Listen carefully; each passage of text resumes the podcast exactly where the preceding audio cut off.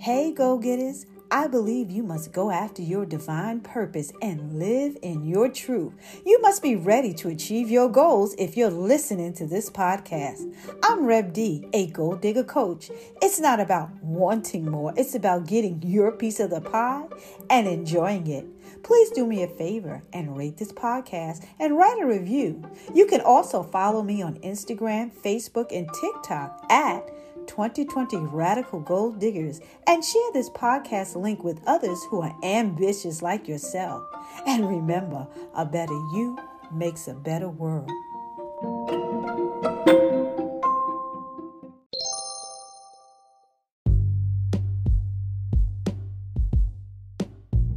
So tonight we're going to be talking about goals because that's what we're talking about. But now we're talking about those those dream goals, you know, um, some of us are, are going up, right? But I'm always at the mindset that you really got to start up there and then, you know, um, then work your way there. But you have to start up there with the dream, you know, and, and have it starting here where you start saying, wow, can you imagine? And I think Kirk Franklin uh, said it well, imagine me. I used to love that song, Imagine Me. And, and that is so true. When you start um, believing in your own dreams, right? And many of us have had many kind of dreams, you know, and a lot of these dreams come out of our own gifts and talents, right? And then life gets in the way and we just start doing what we have to do, not what we want to do, but what we have to do. And, um, but our goal is to get on track with those goals, you know, doing what you want to do and using your gifts and talents and knowing that God has called you and has endowed you with special abilities, um, does nothing more but fulfill you to know that now you are operating in your purpose. You are operating in what God would have you to do. And you and, and it does so much, you know, it it relieves a lot of stress, you know, and um and, and we're so stressed out by so many different things, you know, and we have uh, many goals going on at one time. You know, we're trying to work on our health. We're trying to work on our relationships and nurture our relationships because it's so important to nurture relationships. And And it's and then we're working on our career businesses, you know, or, you know, certainly. Um, um, so we're working on our health, uh, relationship, our businesses, and even our spirituality, right? Because our relationship is so important that we stay in, in close contact with the Lord, right? That's so important that we stay in close contact and and just feel if it's right or if it's wrong, if it's right or if it's wrong. So our topic tonight is definitely going to be on our dream goals. So I want you to start thinking about what is that dream goal? And if money was no object, education, nothing, no prereqs, that you could just go out and do that dream goal, what would that look like? You know, or maybe some of you have already achieved some of these dream goals and, and may want to share how that felt when you achieved a dream goal and now you're post goal and, and you can share that inspiration and be so proud of yourself. Maybe you haven't had a chance to be proud of yourself because that's important too. Because that's only going to build that confidence, that self-assurance that, hey, if I did that, then I, I can go over here and, and do this, you know, because you've learned something and now you are stronger you to go out to do what you have to do. You know, I remember, um, you know, just to use my testimony, you know, when I got um, the calling or the fire from the Lord and And I was just sold out for Jesus. I was just doing whatever was asked of me. You know, it was, it was asked of me to start a, a youth ministry. And, and I was just doing everything, the missionaries, the youth, the choir. And I was just growing in the Lord. And this was a beautiful time in my life, you know. And then I was getting other calls from the Lord to go out and and and and preach this gospel and let people know about Jesus. And then I and then that's when I was like, wait, wait, wait. wait, wait, wait. You know, then it seemed like I had confidence doing those other things, but I really needed to have faith to do what God was asking me to do, because I did not really have that confidence that, what? I can really, you know, have this call. But I always felt like if God believed in me, then it's already done. And I just have to just go through the ropes. I'm going out in uncharted territory. Just imagine me putting on some ice skates and going out on the ice for the first time. And that is what ministry uh, preaching was about for me, you know, because I was under a tutelage of a of a great orator. I mean, he was just a great preacher. And I was like, there's no way I'm going to be preaching like that. And and I had to build up the confidence. So as I started going through the the, the ropes there and, and going through the schooling and all that kind of stuff, because school was never my thing, okay? I, I was more on doing a whole lot of other things. I was never really focused. But when I started enjoying the Bible, I couldn't wait to go to seminary. And and when I got in seminary, who do you think was, was at the top of the class? Because I was doing something that I wanted to do, and God was giving me this understanding that, and I was just absorbing it. And I loved it. I did it for two years. And there's a group of people that we, we were in this thing for two years and we're still all connected. And it was a beautiful time, you know. And then, you know, I uh, as I was going through, things just started happening that were kind of discouraging me. You know, women in ministry, that was like, you know, when you started to go up through the ranks and have the right credentials, but, you know, it was like a man's world. And I started feeling like, wait a minute, what's going on? The boat was kind of rocking, but I kept saying, I'm going to stay focused. God wouldn't bring me this way and not have it figured out. The problem is I don't have it figured out, and I have to not get frustrated. I just have to keep going. And, um, and I did, you know, um, there were so many women that were like, oh, they're not going to ever ordain you. Oh, they're not going to do this. Oh, they're not going to do that. And these were, of course, people that had seen so much and were really telling me this would never happen. And then I was just staying focused. You know, I'm not really into all the politics and stuff. I really want to learn how to do this right and enjoy doing it. And um, so I, I, I, I had to grow. I had to let those naysayers say whatever they wanted to say. And if they had a bad experience, I wasn't going to let it be my experience. Now, when I talk to ladies that know they have a call in their life, I tell them, you better go on out there and do it. We live in a world where there, there are no boundaries. You can preach from anywhere you want, okay? There are There's no limitations anymore. God has made it where you can preach from anywhere and the world could hear this message. And, and I'm just so excited about it. And if you're not able to do it in somebody's denomination, then get out that denomination and do whatever you have to do, you know? And, and if you can't move, pray to God, what am I to do? You know, and he will certainly open doors for you that no man can close. And that's the beauty of it all. And the reason why I share that story is because there's so many people that when you have these dreams, these beautiful dreams that you know you could do it, but there's so many people that just, you're like, I would never tell that person. And you know, there's some people that you could never tell what you're doing because they're not going to see it. But see, God gave it to you to see it. God put it in, in, in, in you to go and do it. And if they don't see it, that's fine.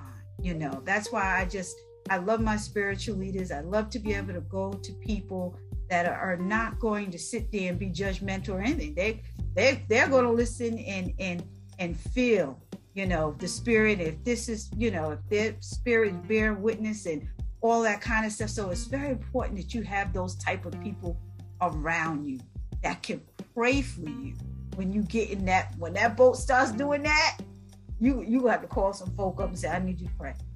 Okay, I need you to pray because I'm about to get tossed out the boat. You know, and I don't know what's going to do. It's going to be my attitude. It's going to be my mouth. Something's going to get me tossed out of this boat.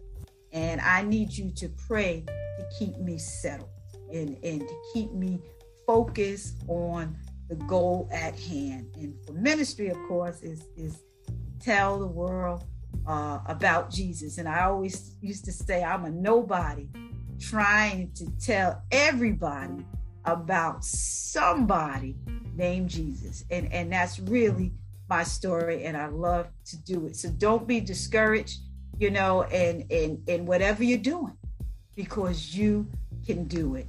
I kept saying, oh, there's no way I could pass um, the ordination test, which was like crazy for me. It was, it was really the, the hardest thing that I ever did. I had to really think about, was it statistics or was that ordination? You know, and I, I'm, I'm telling you, it was the ordination. They made us remember everything. There was two other ladies being ordained with me at the same time. It was three of us. And um, and one of them already had their doctorate. Um, one of them was already a seasoned preacher and was really just getting her credentials to do chaplain in a New York State prison. And then it was little old me. And I'm telling you, the whole board, of course, was men. It was all men. And it was rough. It was so rough. My only salvation during that time was my father in the ministry that was there. And he was pretty much pushing them back when those men were like drilling us real bad. It was just like, oh my God. But when I tell you, we had to remember all the articles of faith verbatim. We just, I mean, they just put us through so much. But you know what? God got me through it. You know, I just remember at first, I was so stressed out. You know, you had three months to study, and I was so stressed out. And then when I got there that day, there was just like a sense of, whatever's going to happen, it's going to happen. God's going to allow me to remember, I'm going to remember, but I know that I've studied, and I just had to put it in God's hands. And of, and, and of course he, he prevailed. I, I, I did get ordained or whatever, but these were far-fetched things at the time that I was doing it for women in ministry. And I had a lot of women discouraging me, excuse me, more women than men discouraging me because of what the women had endured in, in this particular um, conference that I was in. So I say all that to say, to give some encouragement to anyone that that's really embarking on something that it's definitely something new, and you know it's going to require hard work. And um, so I'm going to stop there. I have some questions tonight about confidence versus faith. And my first question to you ladies, while you're thinking of your goal, right? You may want to start out maybe what the goal is, or you don't want to share the goal, that's fine. But is it your confidence? Or is it a lack of faith? Or is your faith greater than your confidence? But is there something there that you need to work on? Anybody? Is it your confidence? Is it your faith? Which one of those? If we know that faith is the substance of things hoped for and the evidence of things not seen, because we, we could believe, right? But not have the confidence, right? So I'm going to ask anyone to share in, in those areas on, on their dream journey. This is Lisa. One of the things that I'm, I'll say is one of my natural gifts is just observation. And we've talked, you know, on other uh, sessions about you know, my ability to review and edit things and just mm-hmm. to spot um, mistakes that spell check can't um, find, or, you know, just just observation in general is just a, a natural right. gift that I have. One of my dream opportunities would be if I could be a continuation editor. You know, I watch T V and I watch movies, and one minute the girl has the earring on, and next minute the earring's off. One minute the hair is wet, the next minute the hair is dry, and then the hair is wet again. The curtains are at the window, then the curtains are down, and the curtains are back up. And I'm like, oh my gosh, somebody is really messed. Like, how hard is it to like take a picture in the digital world of the set and the people when you stop filming in the midstream, and then pull those pictures back up and make sure everything is exactly right the next day? Right. Or a week later, or whenever it is, like somebody is, I know, getting paid to do that, and I need to know people getting paid to do that, because, and my, and my brother's in the industry, and he did share with me that sometimes they realized the mistake, but that take was so good, and they had already done it before they realized it, that they go ahead and use the, you know, the take with the mistakes in it instead of redoing it. Mm. And I'm like, bad decision. Because people notice, and it affects me. Like it, it, it disturbs my brain while I'm watching something. I don't care if it's a soap opera, a T V show, a movie. Um, you, you know, will catch it.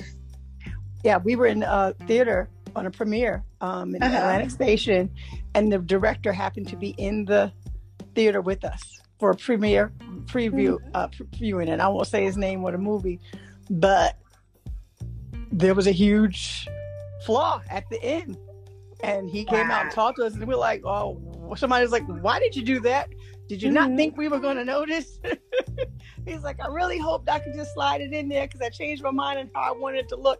He's like, no, we noticed we noticed we pay attention, don't do that again. He's like, no, take it, you know. Mm-hmm. But anyway, you know, so I have no clue, no idea how to begin, how to, you know, look for a role like that, um intern for one, volunteer, you know, just to get some uh, experience under my belt. I did kind of Google search it a couple of times, and I found jobs, but it said, you know, five years experience, three years experience. And I'm like, I have none, except that I just know I'm naturally good at it, you know? So, um, but I never give up on it. It stays in the back of my head, and eventually, you know, I'll get there. That's one of those things that I feel like I just need to pull the trigger on and really take. What's the name of that title? What is it? I, th- I believe it's continuation editor. Continuation editor. Continuation editor. I'm going to tell you, sitting on set, that is somebody's job, because we we've shot a one day scene in three days, right? And they, we have to come. They have to take pictures of us before, when we're there, and when we leave.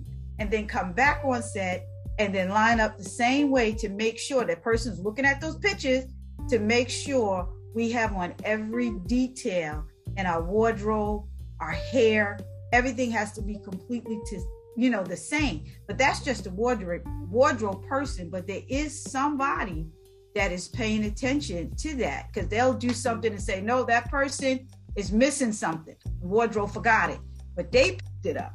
And they have right. to go back over there and give it to that person. So I'm going to tell you right. the easiest way, I believe, for you to just jump into that industry just like that is, is to go sit on set and meet those people. Okay. Go sit on set and meet those people, because I'm still plugged in. I still get um, calls to go on all these sets right here in Atlanta, because that's when I was doing it. I never, you know, I never, you know, I'm still plugged in. They still have my information. I'm right, so like sign up to be an extra so that I would just be there to, to observe and meet it. Meet those people, because that's where you meet the people. Because what happens is there's so much downtime. There's so much downtime to shoot one ten-minute scene. So much downtime. And then you're sitting there, and then on lunch when you break out, once you've I D'd that person, you could easily go and, and mention what you do. And they're always looking to fulfill a crew, you know. And from right. here, it's very it's, it's like like high turnover on these things, and you'll never know who you can meet just on set. And a lot of the extras are the production people. You know, I found myself sitting next to lawyers. I found myself like, you know, it was downtime, and you just start talking to people, and you're like, oh wow, you know, and they'll tell you who they are. You're like, oh, okay, their names are in the credit as some area, but they just needed to fill a scene. So they're like, come to work tomorrow, dress like this. And then they'll, you know, so it's a really uh, good network sitting on set because you get to meet a lot of people. Right. So well, thing. Great advice. Thank you very much. I don't even know if it's a lucrative position. I don't even know if they get paid well. I just believe that if you do what you're naturally gifted at, you don't have to worry about the money. The money will follow you. Right. That, you know. Right. And so, there's so, a lot of new producers, um, uh, what you call people out there doing their um, own movies and stuff. You could also find out about them too, because they have casting calls. You know, right. My first speaking role was from a guy that was doing his own production. He had been funded and he was doing his own thing. And then I'm telling you, I never even knew that that production even made it. And then someone called and was like, you're on Netflix. I was like, what? It made it to Netflix? You know, and it's just amazing how there's a lot of um, entrepreneurs out here in Atlanta that are doing that. A lot of people. And they need people like you, Lisa, because that is a key thing. That is a key thing to keep cutting it seen, and they're looking at it to make sure before they keep it, if it's the same thing, if it's flowing right, you know. And I'm telling you, it's it's rough work. You got to have a lot of patience. And I realized that I didn't have a lot of patience because I'd be like, oh my God, I just want to go home. I just want to go home. We're doing the same thing over and over again to get it right. And sometimes it's it's not us. It's the actors not remembering their lines. Right. So the scenes, they have to say the same lines again the same way and roll into it. And that's what it is. Sometimes they just they just can't remember the line. So I know it's not easy because it's not even like the lines are somewhere. No, they really have to remember those lines. And that's a lot of, it's it's hard work. But anyway, I'm excited for you. I didn't realize that that was a thing. Can't you imagine you becoming an, an L L C and that's what you do specifically? This is this is your um your one thing that you do, you know? Well, well and, right. And, yeah, and, and my other skill set being project management lends itself to that too, because yes. It shouldn't be rocket science to make sure everybody has what they need, because you give them a little bucket to strip and put everything in here. This is your bucket. When you come back tomorrow, this is what you need to do. Here's your picture. If you don't exactly. look like this, don't come out, you know? Exactly. And then as far and as maybe the set, their budget. Mess- right, go ahead. Yeah. I said people shouldn't be messing with the set. They shouldn't be taking stuff off the windows and you know, I mean, the set just needs to be left alone. Don't even come in here. Don't sit a cup down. I mean, I've seen that you could tell that if somebody's in the production, like they right. sat a water bottle down or something, you know what I mean? Then all of a sudden it's moving. And, it, and it's like, come on, you know? Yeah. The set should be clean and clear. Again, that's project management that, you know, you dot the I's and cross the T's and everybody has a role and everybody needs to do what they're supposed to do. And then you would never have a problem. But if it's just kind of, you know, Wild Wild West, everybody's doing whatever they want, then you know it doesn't work. So yeah, I would um, real tight shifts. The market is hey, wide open for that. I you. I they just wanted to so much. There's so much production going on. They, they don't. There's not enough people to go around with these productions. I'm telling you.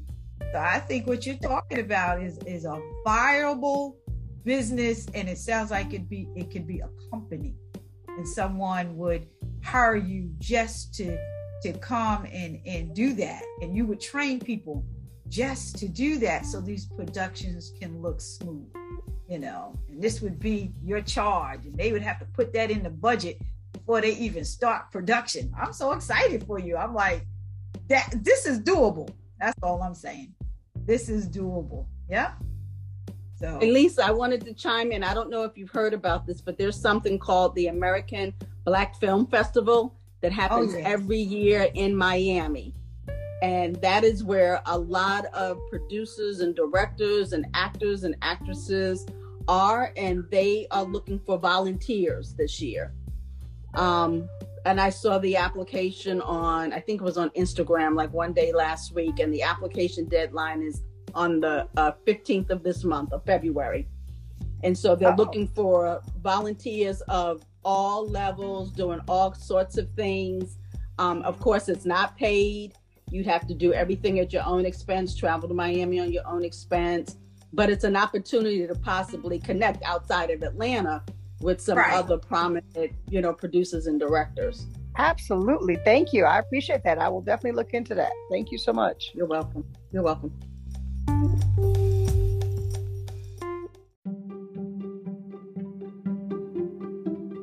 Hey, Radical Gold Diggers, I hope you got a gold nugget out of this podcast to help you nail your goals. Please do me a favor and rate this podcast and write a review. You can also follow me on Instagram, Facebook, and TikTok at twenty twenty Radical Gold Diggers and share this podcast link with others who are ambitious like yourself.